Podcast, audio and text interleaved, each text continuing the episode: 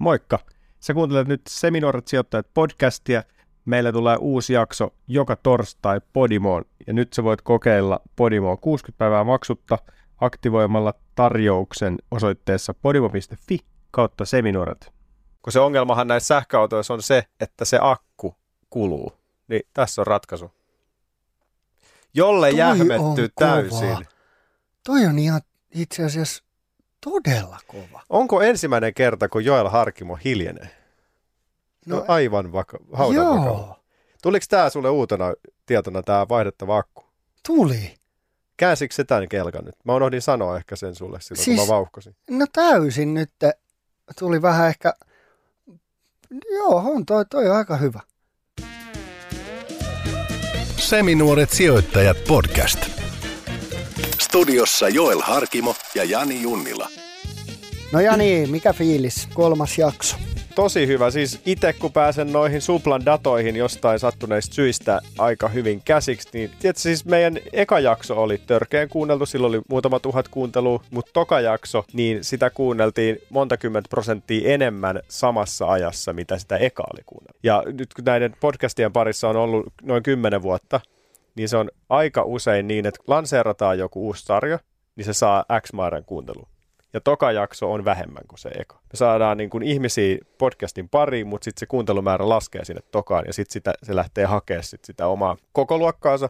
Mutta me nyt parannettiin periaatteessa juoksua. Eli tarkoittaako tämä Junnilla, että meillä ei ole mennyt ihan päin persettä? No ei siis tuon palauten määränkin kanssa, kun mä tuossa yritin laskea, mä pääsin johonkin 200 noissa palautteissa, niin ihan älytön määrä. Siis kiitos kaikille oikeasti kun kuuntelette ja laitatte viestejä, se, Joo, se on siistiä. Se on, Ja- to, siis se on todella siistiä. Ja sitten niitä aiheehdotuksia on tullut, en mä tiedä, monta kymmentä ja erilaisia. Me kyllä tehdään myös sellainen Q&A-jakso. Meidän piti niin kuin vähän tässä jaksojen lomassakin ottaa niitä kysymyksiä. Kun nämä meidän aiheet vie niin pirusti aikaa, että ei meitä. Tästä tulee kahden tunnin jakso muuten. Niin kyllä, sit kun ruvetaan käsittelemään joka jaksossa. Eli me otetaan tämmöisiä, mutta jatkakaa kysymysten pommittamista, jatkakaa palautteiden pommittamista. Ja se, että teitä on niin paljon siellä ja että just sä kuuntelet siellä, niin se vaan nostaa meidän niin kuin intoa ja, ja nälkää tehdä tätä. Et vaikka tätä ei kuuntelisi, tiedätkö, meidän faijat, no okei mun faija ei kyllä jaksa tätä kuunnella, mutta, mutta se, että vaikka tätä olisi tosi vähän kuuntelijoita, niin me tykätään tehdä tätä. Tämä on hauskaa, tämä on siistiä, tämä on mielenkiintoista. Mutta se, että teitä on niin paljon siellä toisessa päässä, niin se on niinku, tekee tästä entistä siistimpää. Mä oon niinku aivan intoa täynnä kuin ilmapallo. Mä niinku Niin. niin. haluaisin Junnilla tehdä yhden jakson päivässä. No tehdään vaan. Lopetetaan päiväduunit ja jos siellä on joku sponsori, joka maksaa meille kuukausipalkkaa tästä, niin voidaan harkita. Mutta tuhansia kuunteluita, satoja palautteita, homma rokkaa, eiköhän mennä tähän päiväaiheisiin. Let's go. Tänään päällimmäisenä meillä on puheissa mun ja Joelin sijoitussalkut, mitä meillä niissä on, millä painotuksilla ja ehkä paljastetaan myös salkkujen arvot sekä kerrotaan meidän nykyiset ja vanhat sijoitusstrategiat. Ja sitten tietysti uutena isona suuresti toivottu Twitter-uutiset tulee tähän kärkeen. Ja sitten tietysti katsotaan meidän viime viikolla lanseeraamaa tuottajan salkkua, mikä sen tilanne on, miten hän on kehittynyt viikon aikana. Ja nyt aika ajankohtaisten Twitter-uutisten. Meillä on tässä kolme aihetta. Elon Muskin signal-twiitti, Donald Trumpin bännäys Twitteristä ja erään taksikuskin sijoitusstrategia. Otetaan jolle heti ekaksi käsittelyyn tämä Trumpin Twitterin sulkeminen. Mitä siinä tapahtui? Mitä mieltä sä? No toi on vaikea aihe. Toi on todella vaikea aihe varsinkin Jenkeissä, missä niin juridisesti on täysin sananvapaus. Et Suomessahan aina sanotaan, että Suomessa on sananvapaus, mutta Suomessahan vo, sua voi syyttää niin kuin kiihottamisesta kansanryhmää vastaan tai kunnianloukkauksesta. Mutta Jenkeissähän sua käytännössä laillisesti ei voi, sua, sua vastaan ei voi nostaa syytettä, ellet sä suoraan, ö, suoraan kehota ihmisiä tekemään väkivaltaa tai satuttamaan toisia tai tekemään jotain rikollista. Okay. Mutta se, että sä saat sanoa ihan mitä sä haluat, niin kuin muuten. Ja, ja toihan on niin kuin ongelmallista. Ja, ja nyt Twitter on sitten päättänyt sulkea Donald Trumpin ikuisesti Twitteristä. Onko se ikuinen bänni? No Sanoiko näin ne mä niin? luin, joo. Että se on niin kuin pysyvä bänni. Eikö Toki se- he voi varmaan muuttaa sitä jossain vaiheessa, mutta näillä näkymin hänet on niin kuin pysyvästi bännätty. Joo, eikö se yrittänyt jollain toisellakin tilillä siellä? No sillähän on kaksi tiliä, Mm. että silloin se POTUS-tili, joka on President of the United States, joka on aina pressahallussa, ja sitten silloin The Real Donald Trump. Joo, Eli hän niin kuin twiittailee kahdella tilillä. joo, mutta se hiljennettiin se toinenkin tili nyt. Joo, näin mä käsitin, että Joo. hänen, hänen henkilökohtainen tilinsä nyt niin kuin jäädytettiin. Mutta noi on vähän tällaisia, että onko se hyvä juttu vai ei ole, mutta onhan se kaveri saanut aika paljon siellä Twitterissä aikaan, että en tiedä oliko hyväkin aika nyt hiljentää. Niin, että sehän tuossa on niinku ongelmallista, että kun onko se somekanava, onko se niinku julkaisija, jolloin, joka on journalistisesti vastuussa siitä, mitä siellä, alu- siellä, siellä puhutaan, eikö? Mm. vai onko se alusta, missä jengi saa sanoa ihan mitä vaan. Niin nyt kun ne potkii sieltä yhden sen sanomisten takia, niin sehän Mm. on tietyllä tavalla aika ongelmallista, koska silloin Twitterkin ottaa kantaa siihen, että mitä siellä saa ja mitä ei saa sanoa. Eikö niin? No Et se on nythän- ihan totta. niin, että nythän Twitter käytännössä ö, ottaa vastuuta siitä, että mitä siellä saa sanoa. Mun mielestä Mm. se oli todella hyvä ja sehän oli järkevä ö, niin kuin lisäys, kun ne rupes lisää Trumpin twiitteihin niin kuin vaalivilpistä ja näistä asioista, niin ne rupes laittaa semmoisia pieniä muistutuksia siihen alle, että vaalivilppi ei ole todistettu, että tämä on tosi niin kuin kyseenalainen twiitti. Ja se oli mun mielestä niin kuin oikea tapa. Mutta sitten, että sä bännäät, niin silloinhan sä niin kuin käytännössä korporaationa ja al- alustana otat kantaa siihen, että mitä siellä ei saa puhua ja mitä saa ja ketä sitten kohdellaan. Eikö niin? Et nythän niiden Mm. mm. pitää rupea potkia sieltä aika paljon jengiä tällä logiikalla pois. Ja mun mielestä se on niin kuin siinä mielessä on ongelmallista. Ja, ja varmasti jos tuosta nousee, nyt rupeaa nousee juridisia keissejä Twitteristä, että mitä siellä puhutaan, niin kuin alusta, niin sitä on vähän niin kuin nyt tämmöinen ennakkotapaus, joka sitten näyttää. Ja mua Joo. Joo. pelottaa se, mikä tuossa on niin kuin vaarallista, että jos ne rupeaa liian paljon sensuroimaan, mitä siellä saa sanoa, niin, niin, tota, niin se ei ole niin kuin hyvä. Et, et Jenkeissä on se hyvä puoli, että siellä nimenomaan pidetään sitä sananvapautta ö, siksi, että valtio ei voisi määritellä, mitä ihmiset saa puhua. Ö, mä haluan toki niin kuin sanoa, että mä en ole millään tavalla Donald Trump-fani. En voi sanoa, että on mikään niin kuin Joe Biden-fanikaan. Mutta mä ehkä, jos mun poliittisesti pitäisi laittaa itseni johonkin Jenkkien politiikan kartalla, niin mä oon ehkä enemmän demokraatti kuin republikaani. Mm. Mun mielestä molemmissa puolueissa on hyviä juttuja, molemmissa huonoja. Mutta pointti vaan se, että mä en ole missään nimessä, en halua puolustella Trumpia, että hän on ehkä USAn huonoin presidentti niin kuin ikinä ja polarisoinut maailmaa ihan tosi paljon. Ja en, en niin kuin millään tavalla pidä häntä niin kuin kovana jätkänä, mutta, mutta, mutta mä näen vaan ongelmana tämän, tämän niin kuin, että, Twitter rupeaa laittaa, että itse asiassa Alex Stubb twiittasi todella hyvin tästä aiheesta. Mä voin jopa lukea tämän tweetin. Alex Stubb twiittasi näin. I like Twitter. I do not like Donald Trump. I like free speech. I do not like Twitter's decision to ban Donald Trump from this platform. Uh, in a democracy, legislation by elected representatives sets the boundaries. Courts, not social media plat- platforms, decide uh, when those boundaries are broken. Ja se on mun mielestä, niin kuin, toi on todella hyvin kiteytetty Mm. että, että mitä. Ja, ja nythän Trumpista on uusia uutisia, että hän on niin kuin historian, Jenkkien tämä kertoo aika paljon Donald Trumpin niin kuin presidenttiydestä. Hän on historian ensimmäinen presidentti, joka on laitettu syytteeseen kaksi kertaa. Tämä Jenkkien House of Representatives päätti, että he nostaa syytteen Donald Trumpia vastaan, ja nyt senaatti sitten päättää, että, että meneekö se syytä loppuun ja tekeekö senaatti sitten tämmöisen niin poliittisen oikeudenkäynnin Donald Trumpia kohtaan, mutta käytännössä se tarkoittaa, että jos että hänet voidaan sulkea, hän ei saa ikinä enää hakea poliittista virkaa. Ja nythän hän on sanonut, että hän suunnittelee olevansa ehdolla 2024. Ehkä se on hyvä, että se suljettiin, mutta kyllä siinä pieni tämmöinen ongelma mun mielestä niin kuin sananvapauden näkökulmasta on, että Joo, et, et se, että ruvetaan niin kuin rajoittaa tommosella ja se, että Twitter otti nyt kantaa siihen, että mitä siellä saa puhua ja mitä ei saa ja kuka saa. Sehän on sitten vielä vaikeampi kysymys, että kuka saa. Ruvetaanko kaikki kohtelemaan noin? Joo, mutta siis noi alustatalothan, niillä on iso vastuu, niillä on miljoonia, mi- miljardeja käyttäjiä. Et mä kävin esimerkiksi muutama vuosi sitten Facebookin kampuksella ja siellä tota, ne esitteli kaikkea, mitä Facebookilla on. Niillä oli silloin jo Instagram muun muassa hankittu. WhatsApp, en muista, oliko se silloin jo ostettu heille. Mutta niillä on siis erilaisia algoritmeja, mitkä esimerkiksi haistelee sitä, että tietty tapa postata postauksia ja jutut, mitä niissä on, niin siellä algoritmi katsoo, että joku on tekemässä itsemurhaa ja niillä on joku tyyppi, joka sitten soittelee niille, jotka aikoo tehdä esimerkiksi itsemurhia tai jotain rikollista. Ne niin kuin ottaa vastuulle vähän sitä myös, sitä duunia. Et se on mielenkiintoista. On joo, ja toihan on sitten ihan eri asia, tiedätkö? että jos mm. siellä joku oikeasti niin kuin, tekee niin kuin, oikeasti rikollista toimintaa, niin, niin se on niin kuin hyvä, että, että noilla on. Siinä niin. mielessä niillä on se vastuu. Mutta se, että että onko niillä vastuuta siitä, että meikäläinen sanoo siellä jotain, joka ei ole rikollista, mutta tosi urpoa. Mutta miten tämä vaikuttaa nyt sun mielestä pörssiin? No en mä tiedä, siis mä en usko, että tämä vaikuttaa hirveästi pörssiin suoraan, mutta se mikä mua vähän pelkää, pelottaa niin tuossa Jenkeissä nyt, että siellä tapahtuu aika paljon.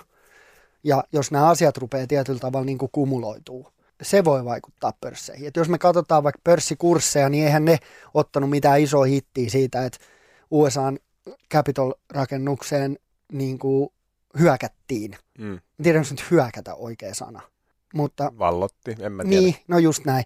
Any case, niin sehän ei hirveästi vaikuttanut. Mutta sitten jos sinne tulee enemmän näitä protesteja ja ne, niistä tulee vakavampia ja se niin kuin vaikuttaa tämmöiseen yhteiskunnalliseen rauhaan, niin sitten mä uskon, että se voi. Mutta sehän on tärkeää on... tässä kohtaa, että tuosta jotenkin rangaistaisi presidenttiä ehkä ja sitten niitä, ketkä siellä on ollut, että viisi on kuollut ja näin. Mm. Jos ei tuosta rangaista ketään, niin se voi liatsoa, että niitä tulee lisää. Tähän Trumpiin liittyy myös tämä Parler-sovellus, joka on tämmöinen keskustelu sovellus kanssa, mikä on ilmeisesti parhaiten suojattu. Mutta sieltähän siis ää, Apple ja Androidi, niin kuin Google veti sen jo pois niiden sovelluskaupoista aikaisemmin.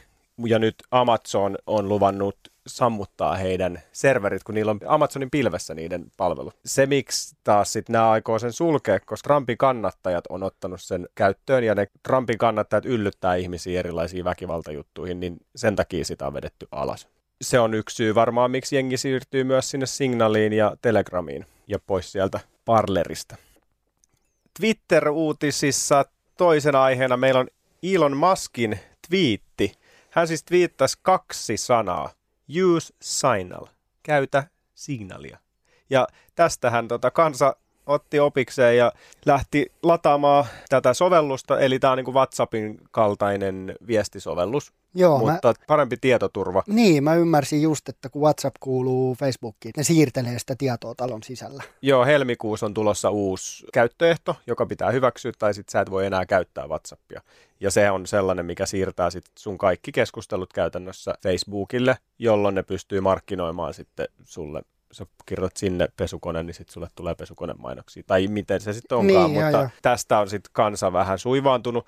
Ja sen takia nämä kilpailijat Signal ja Telegram on saanut ihan sikana käyttäjiä lisää. Ne on tämmöisiä vähän suojatumpia. Mutta tämä on paras läppä tässä, että ää, kun Elon Musk twiittasi tämän, että käyttäkää sitä signalia, niin Signal Advancein pörssikurssi nousi 1100 prosenttia. Kyllä on niin Tesla-uskovaisia tai Elon Musk-uskovaisia. Ne oli päättänyt, että kun näin sanotaan, niin sitten ostetaan osaketta. Mutta kuka ei ole ehtinyt miettiä sitä, että eihän Signal ole ollenkaan pörssissä. Nämä osti siis tällaista Signal Advance-firmaa, mille ei mitään tekemistä tämän niin kuin mitä sovelluksen se, kanssa. Mitä se firma tekee? Joo, sehän siis on tällainen terveydenhuollon teknologia erikoistunut pieni yhtiö ja jossain nettijutussa luki, että sillä on tiettävästi vain yksi työntekijä.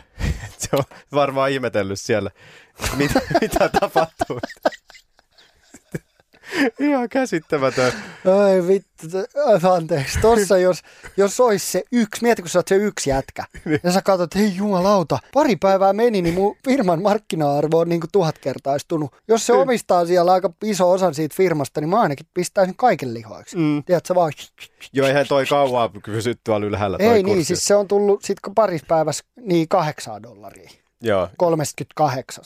Tämä on aikamoinen piikki. Kyllä. Mikä homma. Mutta ihan mahtava keissi. Jengi elää nyt jossain hurmiossa. Ne painelee tuonne pörssiin ja ostaa mitä vaan eteen tulee. Niin kyllä. Ihan älytöntä. Ja mieti, että nyt sen markkina-arvo Googlen mukaan on 1,25 miljardia ja osake on nyt 13. Eli se on ollut niin kuin kolme kertaa isompi huipulla, 38,70 about, niin, tota, niin silloin sen markkina-arvo on ollut mitä 3,7 miljardia. Mieti. Yhden hetken siellä. Niin. Ollut rikas. Kolmantena Twitter-uutisena meillä on tällainen hauska suomalainen taksikuski, joka oli kertonut asiakkaalleen tällaisen, että häntä harmittaa, että nämä ajot on vähentynyt, mutta et hänelle ei ole nyt mitään hätää, koska hän on sijoittanut kaikki rahat Teslaan ja kaikki mitä tulee, niin hän laittaa Teslaan.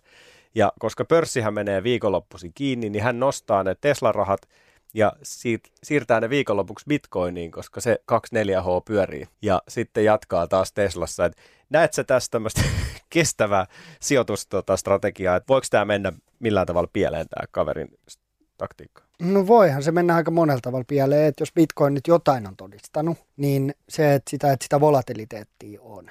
Se voi mennä niin kuin aamupäivällä 10 pinnaa pakkaselle ja sitten nousta vielä 10 pinnaa päivän aikana niin kuin plussallekin. Ei vaan takaisin nollaan, vaan plussalle. Mm. Eli ne heitot on niin kuin todella, todella isoja niin onhan tuossa niinku jäätävä riski, että sitten kun tulee semmoinen 20 pinnan, nythän se bitcoin tippuu yhdessä päivässä about 20 pinnaa tuossa, olisiko se ollut viime viikolla. No any case, mutta ne, ne liikkeet tapahtuu niin nopeasti. Onhan tuossa vähän riskiä kyllä. Joo, taktiikkaansa kullakin. Just näin. Kohta se tiedät, se tekee, bitcoin menee 100 tonnia, se tekee ihan jäätävän tilin ja kukas sit nauraa. Niin, lopettaa taksiajot siihen. Niin, kyllä. Ja nyt on aika kansan toivoman sijoitustrategiat ja sijoitussalkut osion.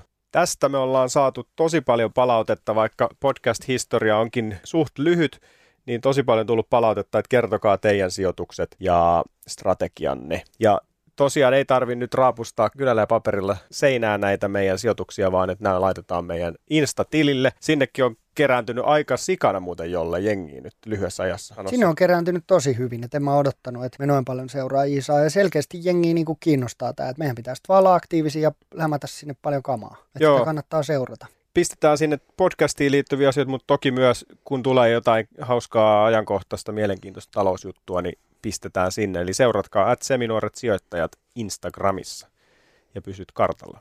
Aloitetaan tämä meidän osio tällaisella kysymyksellä. Jolle, mikä on sun pahin sijoitus, Moga? En mä tiedä, onko mulla mitään yksittäistä semmoista, mikä tulee mieleen, mutta ehkä nyt tällä hetkellä, mikä on mun pahin moga, on se, että mä oon tosi, niin kuin jotenkin mua jännittää tämä maailman tilanne ja markkinoiden tilanne ja mun psykologia on, on niin kuin vastaan markkinoita niin sanotusti, että mulla on jotenkin, mua pelottaa, että mitä tänä vuonna tulee tapahtuu, niin mä oon vähän hermoheikki. Möin tuossa äsken mun pitkäaikaisemmat osakkeet pois kuukausi sitten. Siitä on puhuttukin paljon. Neste, joka on ihan tämmöinen firma, mitä mä fanitan. Nyt mulla ei enää yhtään suomalaista osaketta, koska mä möin ne kaikki vekko. Nyt, nythän ne on vasta noussut hyvin. Sen Tässä. jälkeen. Niin, niin. Mutta eihän sitä tiedä. Ja siinä mielessä mä oon ihan tyytyväinen, että et, et, kyllä mun nyt on, on myös niinku osakkeita, mutta mulla on myös sitä cashia. Eli että jos, jos tota, tulee joku droppi tai jotain tapahtuu markkinoilla, niin sitten on mahdollisuus myös laittaa ne kuuluisat ostohousut jalkaan, ettei ole niin kuin kaikki kiinni täysillä. Joo, ja toi oli hyvä tämä psykologinen puoli ottaa tähän esiin, että se on hauska, jolle soitit yksiltä, että kerroit tästä, että sua ahdistaa tämä maailman tilanne, että ei tiedä miten päin pitäisi olla. Niin mä toimin sun psykologinakin tässä. Kyllä. Pidä joo, sut joo. kasassa. Niin just näin. Ja, ja sitten tiedätkö, kun jotenkin mulla on niin kuin toisinpäin, että – että et kun jengi, markkinat menee ylös, niin kaikki muut on niin kuin siellä kuuluisassa euforiassa. Ja niin kuin me käytiin ekas jaksossa läpi, niin Citibank sanoi, että euforia on about saman verran kuin tekkikuplan aikaa, ei ihan niin paljon. Niin mulle tulee semmoinen niin kuin ahdistunut olo, että äh, markkinat on tosi kalliit, että mitä tässä tapahtuu ja tiedätkö kaikkea tämmöistä. Mä oon ottanut ehkä vähän liian täysillä tämän Warren Buffettin neuvon, että myy kun on euforiaa ja osta kun on paniikki.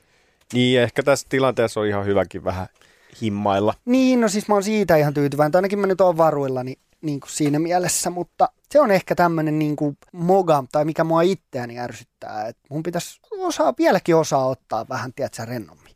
Ehkä mm. mun pitäisi ostaa yksi bitcoin ja kuumotella sitä vähän aikaa, niin sitten noin kolmen prosentin osakedropit ei hirveästi napostele. No mutta sullehan tämmöinen yhden bitcoinin ostaminen ei ole mikään ongelma. No, kyllä tästä aika paljon salkustaa pitäisi laittaa itse melkein koko salkku siihen yhteen bitcoiniin. Joo. No mulla siis ehkä vähän tylsä vastaus tähän, että mikä on mun pahin sijoitusmoga, niin oikeasti se, että mä aloitin liian myöhään. Kymmenen vuotta sitten avasin Nordnettiin ton arvoisuustiliin ja johonkin ne hävisi ne laput, mitä sieltä postissa. Silloinhan postilla tuli vielä jotkut laput ja ne hävisi sitten johonkin ja se sitten vähän siinä hyytyi se homma.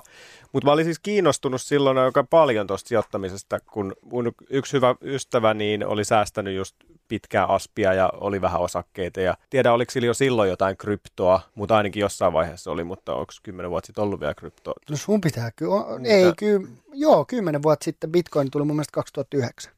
Niin. Jos mä nyt oikein muistan, mä voin olla väärässä. Joo.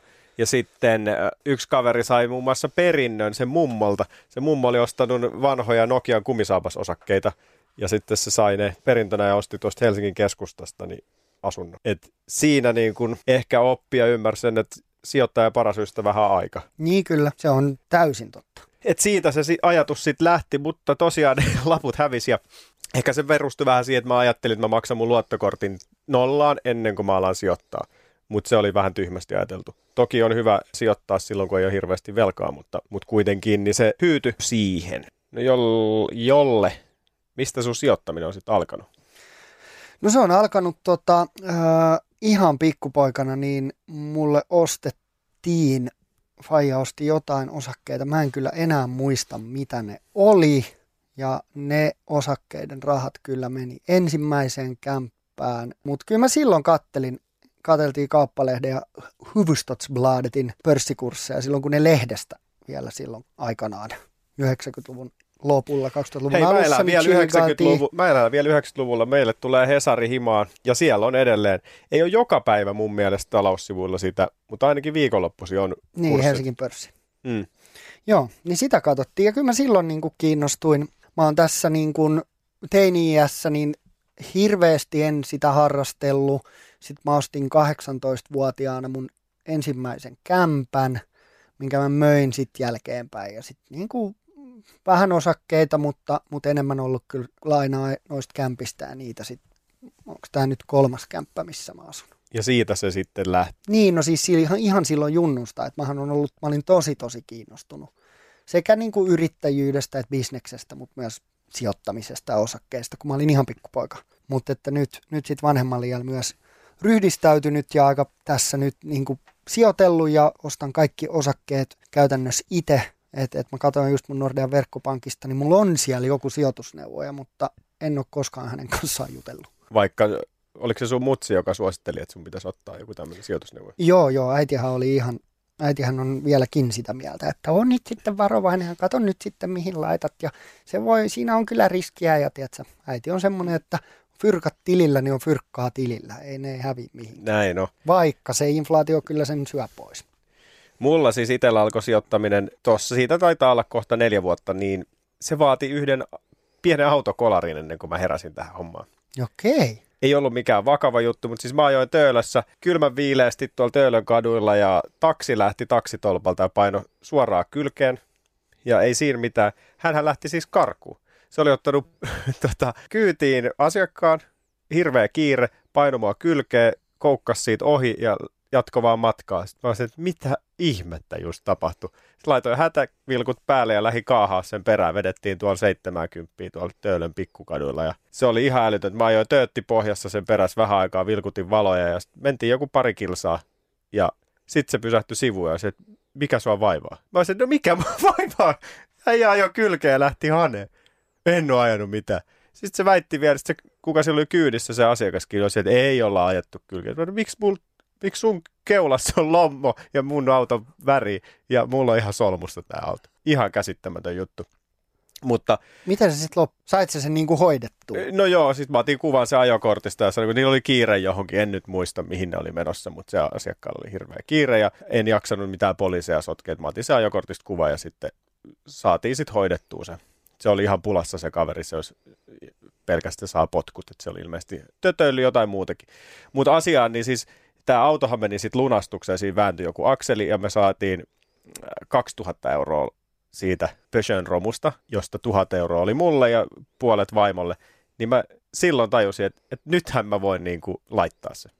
Ja sitten mä kävelin Nordnetin toimistoon tuossa Helsingin keskustassa ja sanoin, että voitteko avata se mun tilin nytte ja sain ne tunnarit sitten takaisin, mitkä oli jo hävinnyt. Ja pienen konsultoinnin jälkeen hankin vähän ETFiä ja indeksirahasta. Siitä se sitten lähti. Ja sitten sen jälkeen ihan tasasta kuukausisäästämistä ja aina jos on tullut joku isompi summa jostain, niin sitten vähän enemmän. Ei sitä ole koskaan liian myöhäistä aloittaa. Ja kyllä mäkin olisin voinut niin kuin aktiivisempi olla.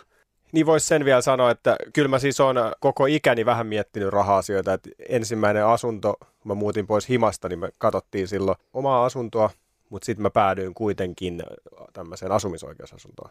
Eli siihen ostetaan parikymmentä pinnaa tyyliin siitä, josta maksetaan vähän pienempää vuokraa. Et siitä se niin kuin lähti jo silloin parikymppisenä.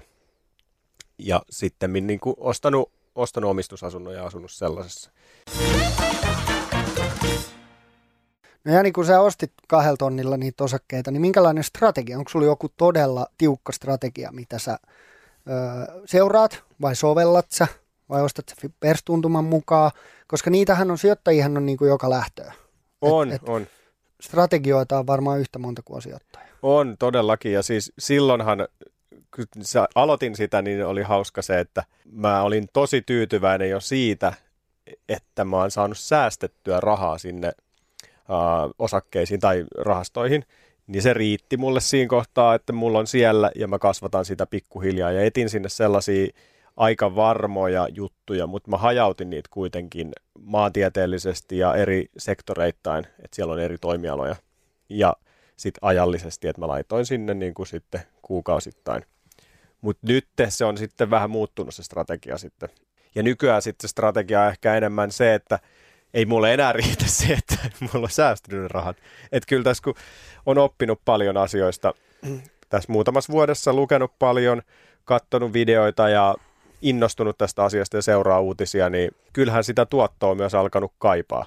Mutta se, että nytkin kun mä tuossa salkkua pläräsin, niin onhan siellä tosi paljon varmoja juttuja – nykyinen strategia onkin se, että siellä olisi reilusti yli puolet sellaisia perus hyviä rahastoja, ETFiä hajautettu, mutta sitten myös osakkeita. Ja niissä sitten muutamia tämmöisiä vakaita osakkeita, jotka porskuttaa vuosi toisensa jälkeen, ehkä jakaa vähän osinkoa ja kehittyy. Mutta kyllä mä katson siis sen markkinankin silleen, että ne niin kuin on kehittyvässä markkinassa, tai vähintään, että ne, ne todellakin hallitsee sitä omaa markkinaa tai miet, miettii sitä. Ja sitten taas, että siellä on mukana muutama semmoinen, nyt on näitä teknologiafirmoja esimerkiksi, niin miltä odottaa sellaista tulevaisuuden juttua ja sitten uusiutuvat energiat esimerkiksi. Ja sen lisäksi mä haluaisin hankkia mun salkkuun jotain senttiosakkeita, jotka on, toimisi niin kuin lottolappuina. Joo, jos niihin senttiosakkeisiin lähtee, niin pitäisi kyllä tutustua siihen niin kuin tuotteeseen, että tuote on todella hyvä ja semmoinen, mihin uskoo niin se voisi olla, senttiosakkeet voisi olla hyvä. Mulla ei kyllä ole yhtään senttiosaketta. Öö, ja mulla on niin kuin enimmäkseen arvosijoitusfirmoja. Et mä katson ehkä vähän jopa liian niin kuin tarkkaan lukujen valossa, että mihin mä, mihin mä laitan sitä ja, ja en, en odota mitään niin kuin jäätävää kasvua. Mutta sitä just, että pitkällä aikavälillä niin, niin yritän ostaa semmoisia firmoja, jotka on järkeviä, tekee hyvää tulosta – jotka on terveellä pohjalla, ei liikaa velkaa, ei niin kuin muita isoja riskitekijöitä, selkeä bisnessegmentti, hyvä, ei liikaa kilpailua, joten hyvä pääoman tuotto ja hyvä, hyvä tulosmarginaali, niin, niin tämmöisiä asioita mä sitten chigaan ja, ja, tota, ja aika niin kuin kovalla kädellä jopa niitä katon. Et mullahan ei ole salkussa tällä hetkellä, no just itse asiassa möin vähän, mutta ei mulla ole salkussa nyt kuin seitsemän osaketta. Et, et mäkään en ole semmoinen niin ylihajauttamisen ystävä. Et toki, toki jos sä hajautat enemmän ja enemmän, niin sun niin kuin yrityskohtainen riski pienenee, eikö niin? Jos markkinat lähtee alamäkeen, niin sitä ei pelasta käytännössä mikään, ellei sulla ole sitten taas se yksi firma, joka jollain tavalla siellä markkinan tämmöisessä niin kuin alasmenossa niin, niin pärjää todella hyvin. Ja, mm. ja tota, ja mulla on aika niin kuin perinteisiä. Mulla on, niin kuin mä sanoin just, niin mulla on Microsoft, joka on niin kuin mun ainoa tekkiosake.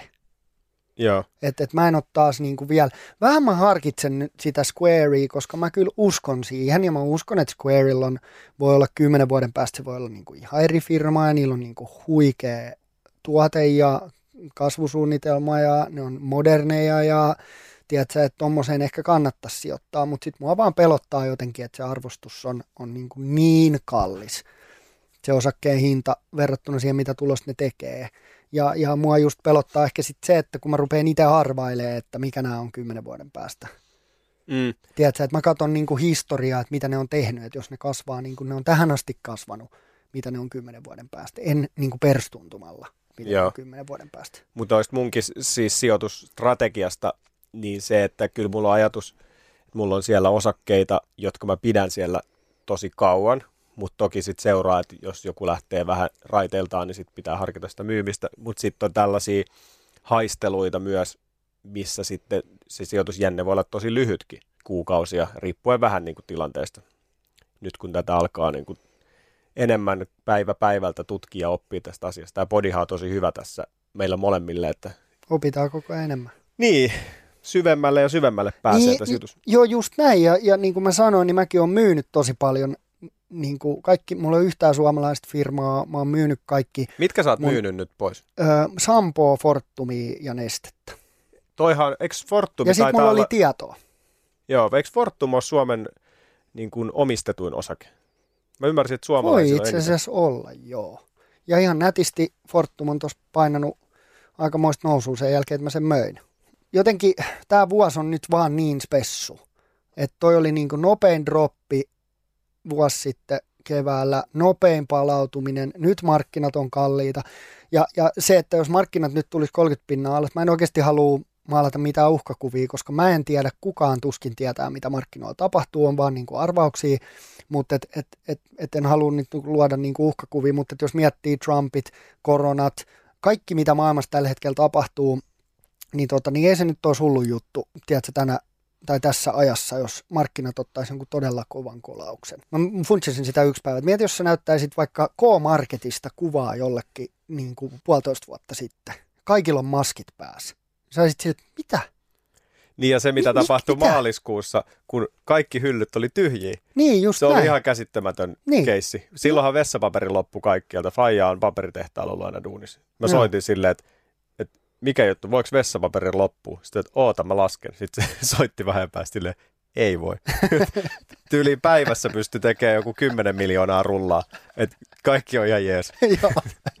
Selvä. Joo, mutta mut just se vaan, että siksi mä oon nyt vähän varpaillani ja, ja mäkin haluan nähdä, että mä katson niin kuin viisi vuotta, kymmenen vuotta eteenpäin, mutta jotenkin tämä tilanne on vaan tämmöinen skiditärisyttävä, että yritän pelata nyt niin kuin varovasti ja varman päälle ja, ja silleen, ettei niin kuin, jos kaikki olisi nyt kiinni täysillä, niin silloin se semmoinen droppi tuntuisi niin kuin todella pahalta, mutta tota, jos mä nyt pidän vähän, mulla on 25 prosenttia on cashia Joo. ja loput on osakkeita tässä mun salkussa, niin se, että jos se nyt ottaa pienen dropin tossa, niin se ei ole niin kuin, Mm. mä pystyn sit ostaa. Tämähän, sähän kävit tässä vähän niin kuin sun riskisiedon äsken läpi, niin opin tosi paljon tuossa koronan alussa, maaliskuussa. Pörssit tippu ja sitten kun miettii tällä jälkikäteen, että miten reagoi itse silloin.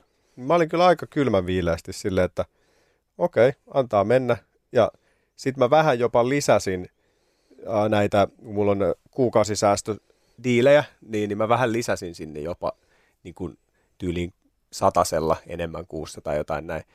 Ja sitten kun ne nousi takas, silloin mä itse asiassa strategisista syistä muun muassa niin sanoman myin, kun se nousi, nousi niin kuin voitolle, niin mä myin sen pois, koska mulla on sanomaa sit toisesta rahastosta. Joo. Ja silloin mulla oli myös Orionia, ja se oli tehnyt kovan kasvun, ja sitten mä myin sen hy- iso, hyvällä voitolla pois. Ja nyt se ei ole itse asiassa kasvanutkaan. Sanomahan on mennyt aika kovaa ylös, mutta nyt se on taas tullut pikkusen lasketellut alas, mutta mutta ei, oli tosi onnistunut mun mielestä se mun korona, korona-ajan strategia.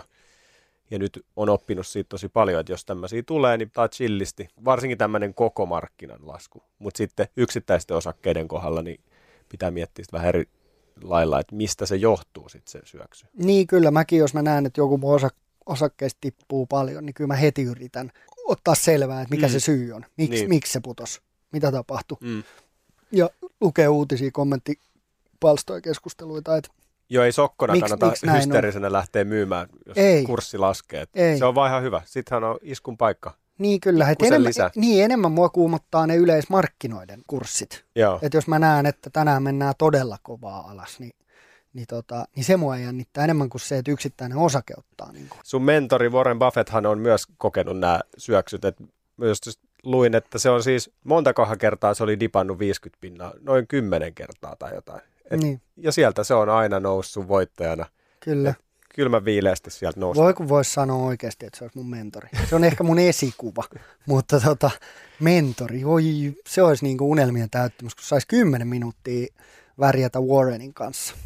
Hypätään sitten sinne salkun sisältöön. Mitä sul Jolle siellä nyt on? Mikä uusin? Viimeisin hankinta on, on Borg Warner ja sitten toi Microsoft Corporation. Niin niitä ostin vähän tuossa, kun ostettiin tuottajan salkkuun. Borg Warner on ollut semmoinen osake, mikä on ollut alkuvuodesta itse asiassa, no koronadipin jälkeen niin ollut mietinnässä. Nyt kun sitä ostettiin, niin mä ajattelin, että no, mä ostan sitä kans vähän. Ja mitä Microsoftia hankit samalla? Kyllä, Millaisia, ne on mun, ne on mun niinku uusimmat. mikäs, mitäs muita sulla on siellä? No sit mulla on tämmönen finanssialan yritys, niillä on vakuutuksia, vakuutustoimintaa ja sitten lainatoimintaa. Se on tämmöinen One Main Financial. Sillä oli todella hyvä osinko, hyvä pääoman tuotto. Tulos viime vuonna tuplaantui. PE-luku on nyt 11, mutta mä luulen, että se oli jotain kahdeksaa tai yhdeksää, kun mä sitä ostin. Että ihan järkevä. Eli siellä on kasvun paikka. Kun siis joo, joo, ja on, on, se, on, historiallisesti- se, on se nyt jo ol- 32 pinnaa tota, tehnyt tuottoa. Joo, kun siis tuosta P-stä, kun me koko ajan vauhkotaan, niin siis historiallisesti ihan pörssissä 16 on ollut se raja, että Mm. Keskiarvo P-luku. Eli jos se on sitä suurempi, niin silloin se on vähän ylihintainen periaatteessa keskiarvoon nähden. Niin kes- Tai, joo, joo. just näin. No nythän keskiarvoinen PE-luku on 34, vai oliko se 36? No joo, mutta markkinat on tosi kalliit. Mutta sehän me, sitä me vähän käsiteltiin ekassa. Joo. Öö, joo, ja sitä mulla on 21 prosenttia on mun salkun koosta. Öö, sitten toisiksi eniten mulla on ConocoPhillipsia. Öö, Kuulostaa, tuttu. mikä kioski se on? se on, ConocoPhillips on, on öljyyhtiö.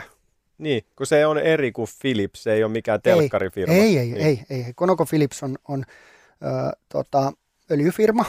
Ö, oli tosi halpa, kun mä ostin sitä just sen takia varmaan, kun crude oil dippasi jopa miinuslukemiin, mikä oli aika ennennäkemätöntä, että siinä jos olisi ollut Harkimo Junnilla iso tankkeri, niin olisi kannattanut pistää se täyteen öljyä. Nyt niistä saisi aika kovat fyrkat. Mutta se, että öljy varmaan vähän palautuu, tämä ei ole mulle mikään niin kuin, öö, mulla on jopa vähän paha mieli tästä ostosta, koska se on öljyfirma. Mä haluaisin nyt rupea satsaa enemmän uusiutuviin ja tämä ei missään nimessä ole nyt mikään pitkäaikainen. Mutta oli ehkä tämmöinen, että kun öljy otti niin ison kolauksen ö, tämän koronakriisin aikana, niin mä ajattelin, että tämä on semmoinen, joka nousee ja tätä voi omistaa pari, pari vuotta ja Joko, se on, sen jälkeen joko se on kiiven ylös. 18 prosenttia plussalla. No niin, sä oot hommannut sen viime vuonna. Jep, ja sen osuus salkusta on 20 pinnaa.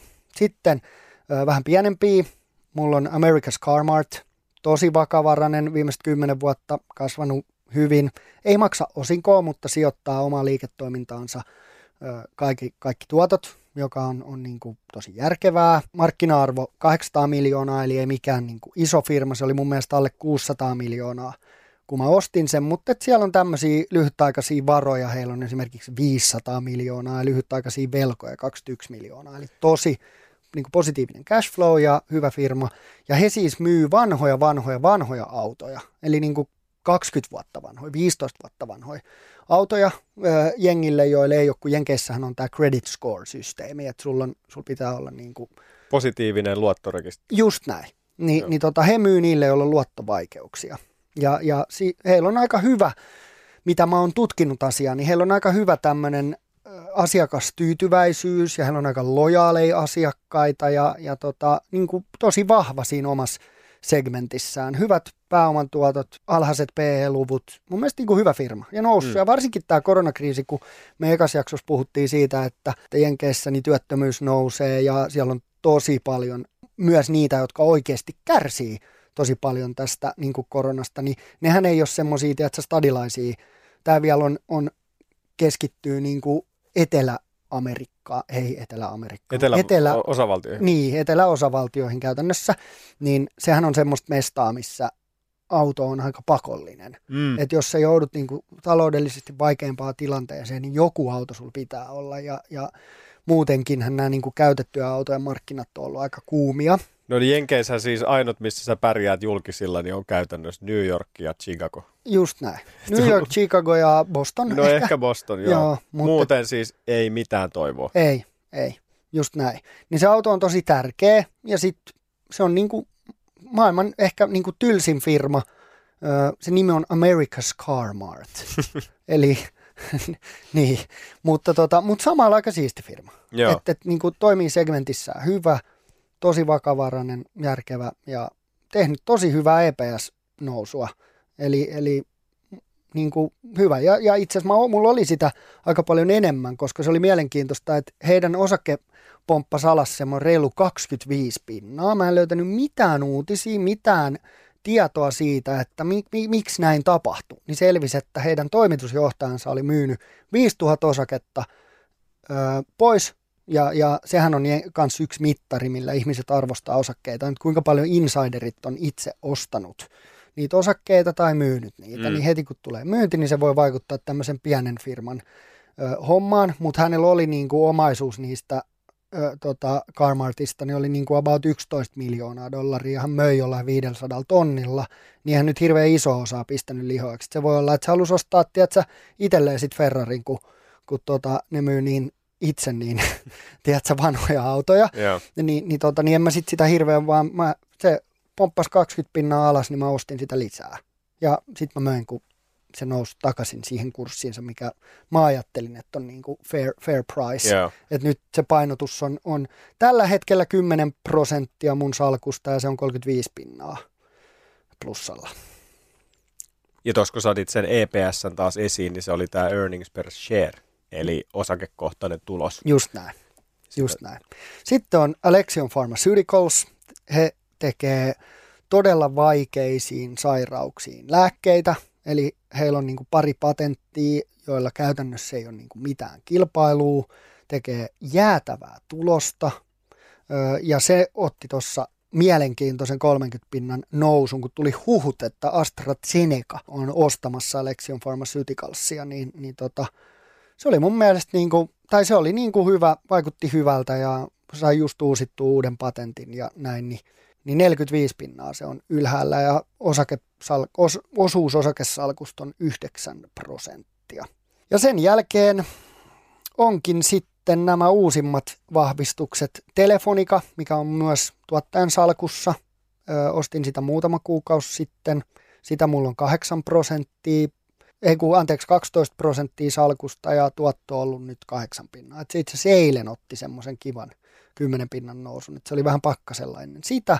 Ja sitten Microsoft ja Borg Warner, mitä on molempia, on, tai Microsoft on 11 prosenttia salkusta ja Borg Warneri 14 prosenttia. Et mulla on niinku seitsemän lafkaa täällä, kaikki suomalaiset myytyy. Mulla oli neljää suomalaista tuossa aikaisemmin, eli Nestettä, Fortumia, Tietoenatoria tai Tietoevriä mm. ja, ja, tota, ja Sampo.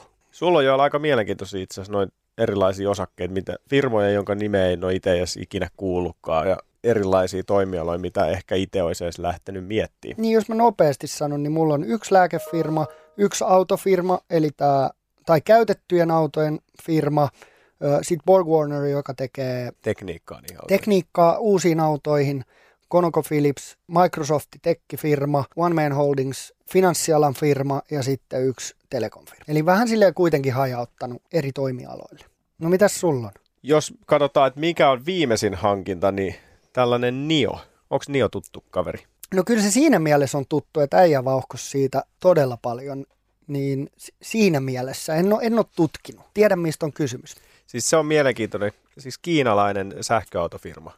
Joo. Ja se elää pienessä hypessä samalla lailla kuin Tesla, mutta on todella paljon vielä niin kuin enemmän alkutekijöissä. Mä oon sitä tuossa seurannut jonkun aikaa, se kurssi on tuossa kesästä lähtien, tai koko viime vuonna, niin noussut tosi aggressiivisesti.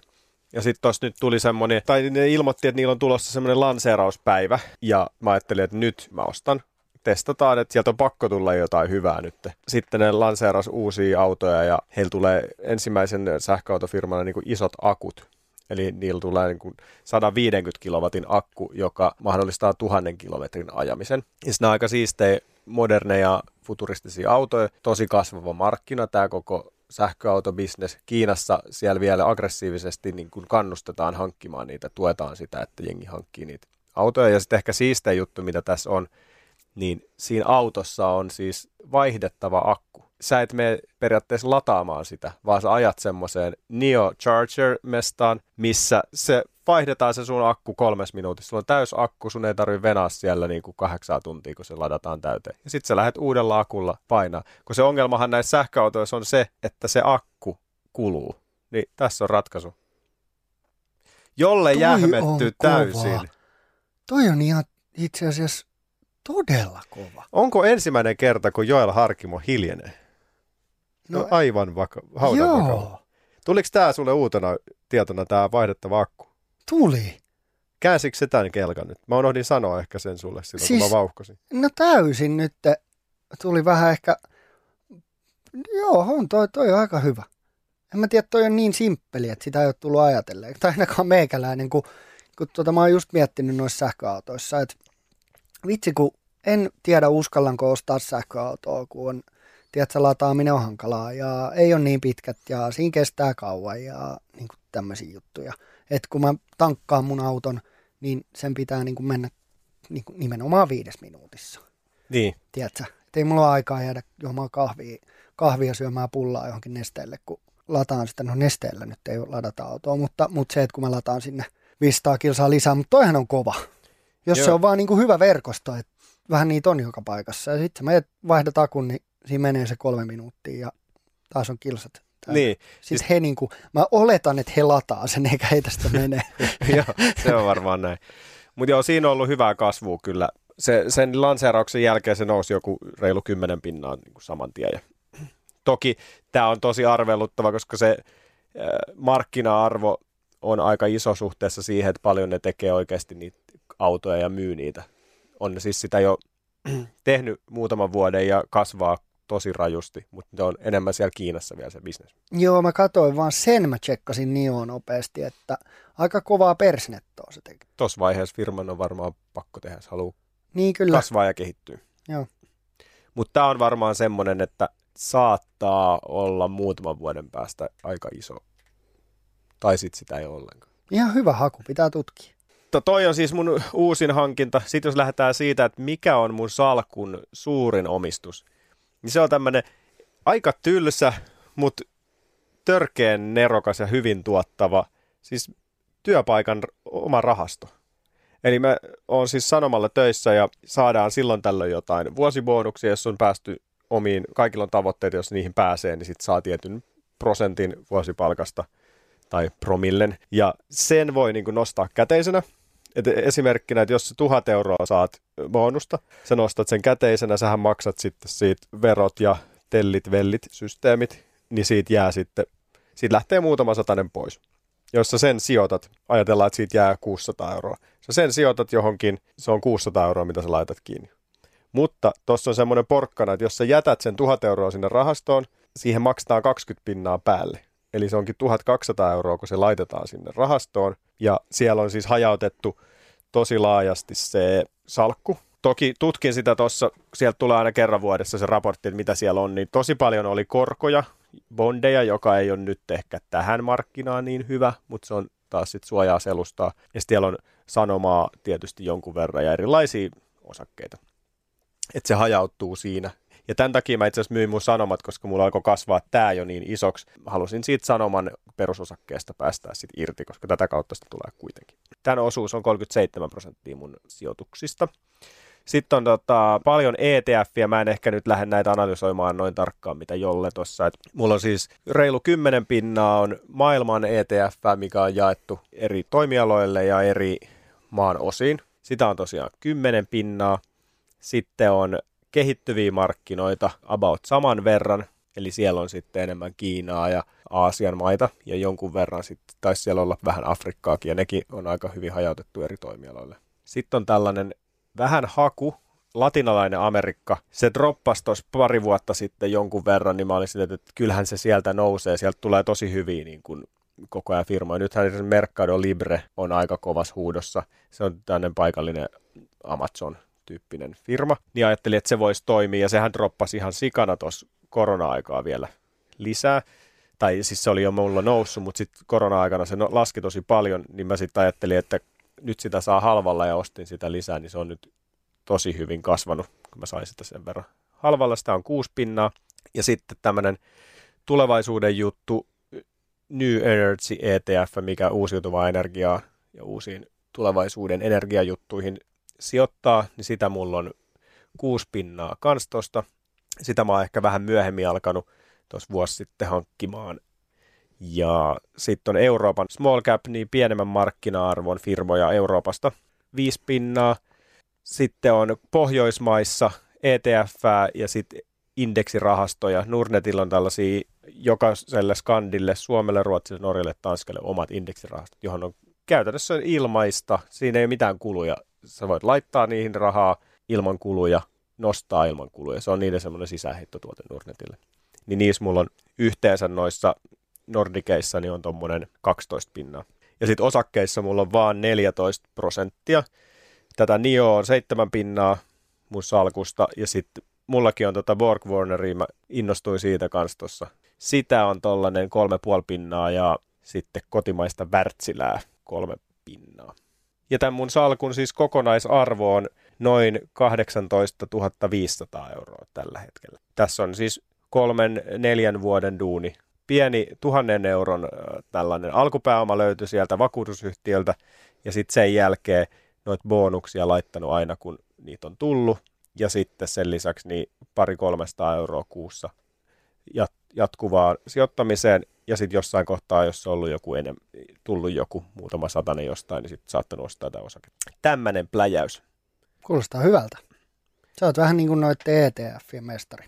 No kun tämä on lähtenyt siis siitä, että kuhan mä saan sinne säästöön ja sitten hajauttanut niitä silloin vähän silleen sokkona, kun ei tiennyt yhtään mistään mitään, niin että toi on aika safe ja sitten mennään sillä ja nyt pikkuhiljaa sitten ehkä siirtymässä tonne osakerintamalle, koska niitä on niin siisti seurata niitä firmoja. Just tämä Nionkin tarina, ihan herra haltuu, miten tässä nyt käy. Siinä on toivoa ja tosi mielenkiintoinen se tarina, että tämäkin niin se mun sijoitustrategia, niin mä en niin tarkkaan seuraa niitä lukuja. Totta kai mä katoin, että silloin paljon velkaa, tekee tappioa, mutta siinä on se tarina ja se, miltä se näyttää. Niillä on tuote, niillä on se akkuteknologia, niillä on auto, jos vaihdetaan akku, tämmöisiä niin kuin käänteen tekeviä keksintöjä. Niin semmoiset mua sytyttää. Ja tulevaisuus, nämä uusiutuva energia ja tosi paljon katsonut niin kuin erilaisia aurinkoenergiafirmoja ja tuulivoimaa. Tuolla Tanskassakin on tämmöinen Vestas, mitä on miettinyt vuosia, että pitäisi ostaa ja nyt se on kasvanut ihan sikana, että enää ei edes uskalla ostaa. niin, no mutta toi on just se, että mullakin, niin kuin, mullakin mä en odotakaan, että mä teen mitään niin kuin parempaa tulosta kuin markkinat. Että et mä en, en, en usko, että niin kuin mä pystyn siihen, Warren Buffetthan legendaarisesti teki Betsin näiden isojen hedge-rahastojen kanssa, haastoneen, että pystyykö ne sijoittamaan osakepoimimisella paremmin kuin mitä markkinat tekee kymmenen vuotta, niin kahdeksan vuotta meni, niin hedge-rahastot luovutti. Eli se, että sä oikeasti pystyt poimimaan semmoisia sijoituksia, pystyt löytämään ja poimimaan semmoisia sijoituksia, jotka pitkällä aikavälillä oikeasti tekee parempaa tulosta kuin markkinat, niin on todella vaikeaa. Mutta mulle tässä on kyllä niinku semmoinen harrastus ja intohimo, että mä oikeasti dikkaan katsoa noita lukuja ja mä dikkaan tutkia uusia firmoja ja oppii, että et mulle ehkä siksi mä oon mennyt noihin suoriin osakkeisiin, mutta nyt kun kuuntelijat siellä miettii, että miten kannattaisi aloittaa, niin kyllähän niin kuin pienellä säästämisellä on se sitten 20 euroa, 50 euroa, 200 euroa, mitä sä nyt sitten pystytkään säästämään kuussa, niin kyllähän nuo indeksirahastot on niin kuin, sehän on se the way to go niin sanotusti. Mm. Ja, ja sit... varsinkin kun ostaa pitkällä aikavälillä. Tiedätkö, että kun sulla on se rahasto ja sä ostat sinne joka kuukausi pienellä summalla, on se summa mitä tahansa, se on niin kuin järkevintä mun mielestä. Mm. Ja nyt tuossa, kun noita on muutaman vuoden tonne ostanut säännöllisesti, niin eihän se kurssin droppi edes vaikuta niihin niin hirveästi, koska se on niin hajautettu ajallisesti, että siellä on tosi paljon halpoja, jotka on kasvanut sata pinnaa ja sitten jotkut on kasvanut vähemmän, että se on niin kuin tosi mielenkiintoista. Ja sitten kun markkinat tulee alas, niin kylmä viileästi antaa mennä, vaan jos on sukan varressa, niin voi ostaa jopa vähän enemmän. Niin just näin, että toihan on tuommoisen niin säästämisen paras puoli on se, että sille on väliä, että droppaako markkinat. Tiedätkö? Mm. kun sä ostat koko ajan sillä samalla summalla, niin jos ne droppaa 20 pinnaa, niin sit sä ostat 20 pinnaa halvempia osakkeita ja 10 vuoden päästä niin se oli hyvä juttu, että tuli se droppi, koska sä ostit enemmän. Indeksirahastot on kyllä, kyllä niin kuin todella kova juttu ja, ja mun mielestä se täydellinen tapa aloittaa sijoittaminen. Joo, mä en nyt tiedä, vaikea sanoa tuon mun salkun kasvuprosenttia, kun tuossa on tota työpaikan rahastoa sun muuta, mutta kyllä, kyllä sieltä muutama tonni, nelisen tonnia on tullut tässä niin kuin arviolta. Ihan hyvä kevyt tuotto. Niin just näin ja nyt kun päästään taas sille korkoa korolle ilmiöön, niin jos se joka vuosi tekee sen 10 pinnan tuoton, 7 pinnan tuoton, 5 mm. pinnan tuoton, niin pitkällä aikavälillä niin, Kyllä ko, se- niin kuin 10 vuoden päästä se on todella paljon. Mm. Niin kuin todella paljon. Ja mulla on silleen vähän erilainen salkku kuin Joelilla myös, että sulla oli sitä käteistä, mulla on kaikki ki. Niin sulla on kaikki kiinni. Mut no, mutta mi- mut tuossa se onkin järkevää, koska sul perustuu toi siihen, että sä joka kuukausi ostat. mm. Eikö niin? joo. Niin sullahan se on just se, se on niinku järkevää.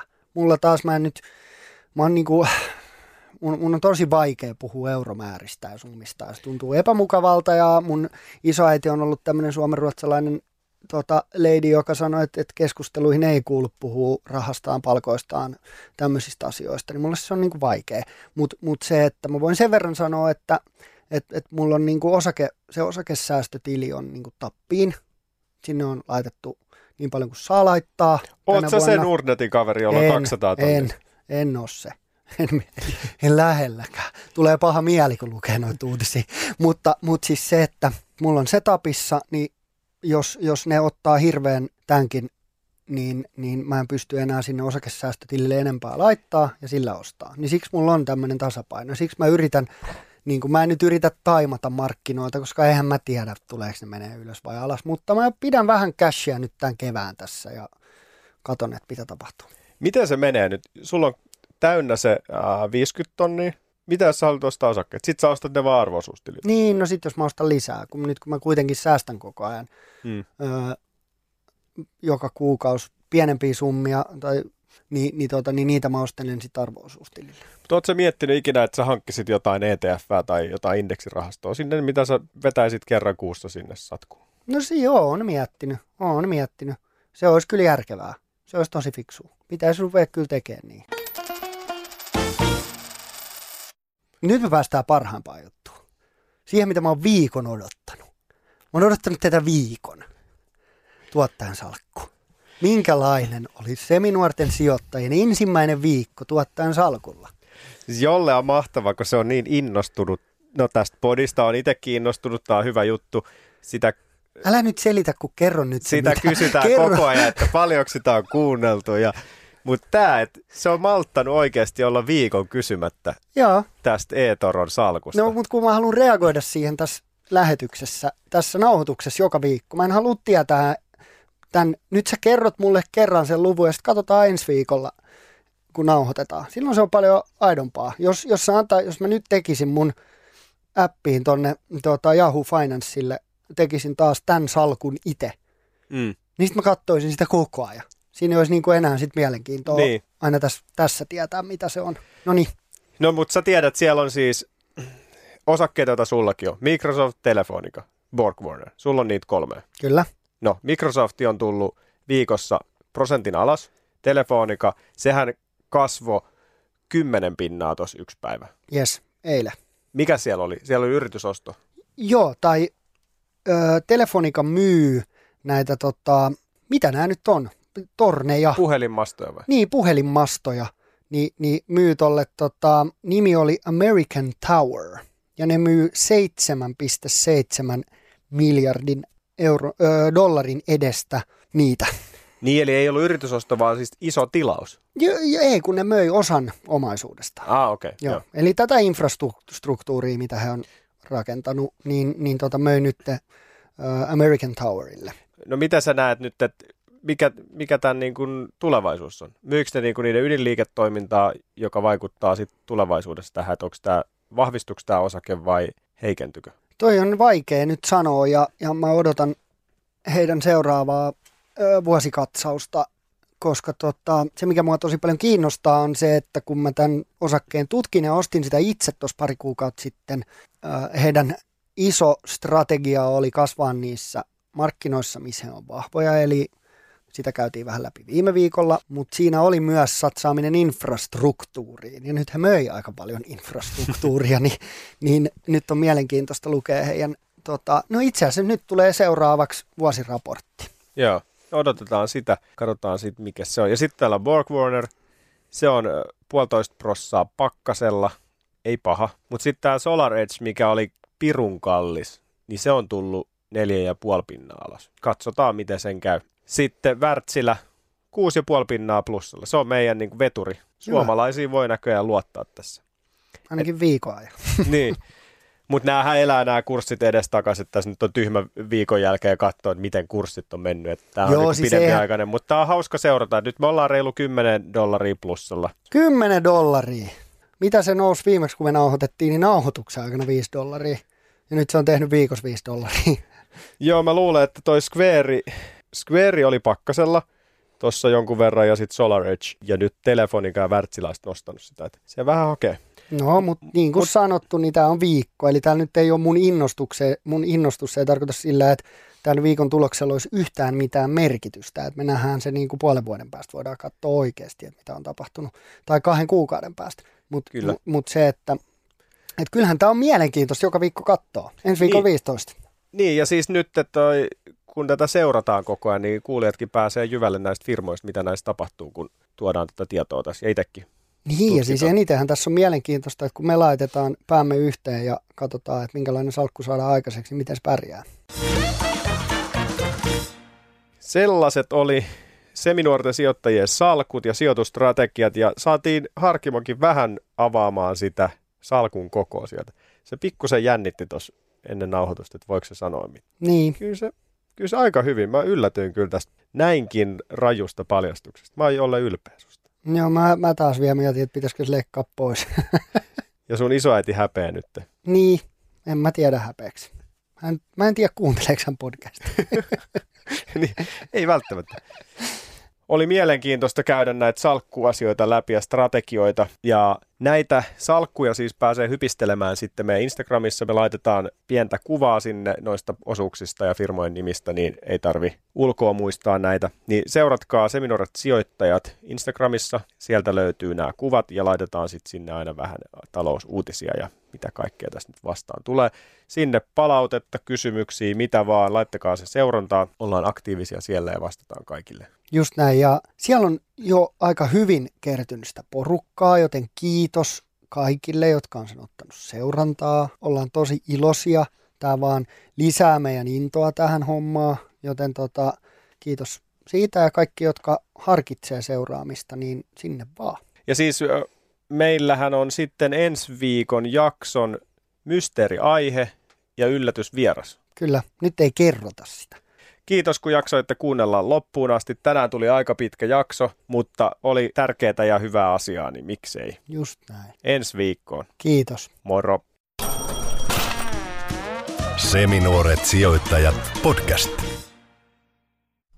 Moikka. Sä kuuntelet nyt Seminuoret sijoittajat podcastia. Meillä tulee uusi jakso joka torstai Podimoon ja nyt sä voit kokeilla Podimoa 60 päivää maksutta – aktivoimalla tarjouksen osoitteessa podimo.fi kautta seminuoret.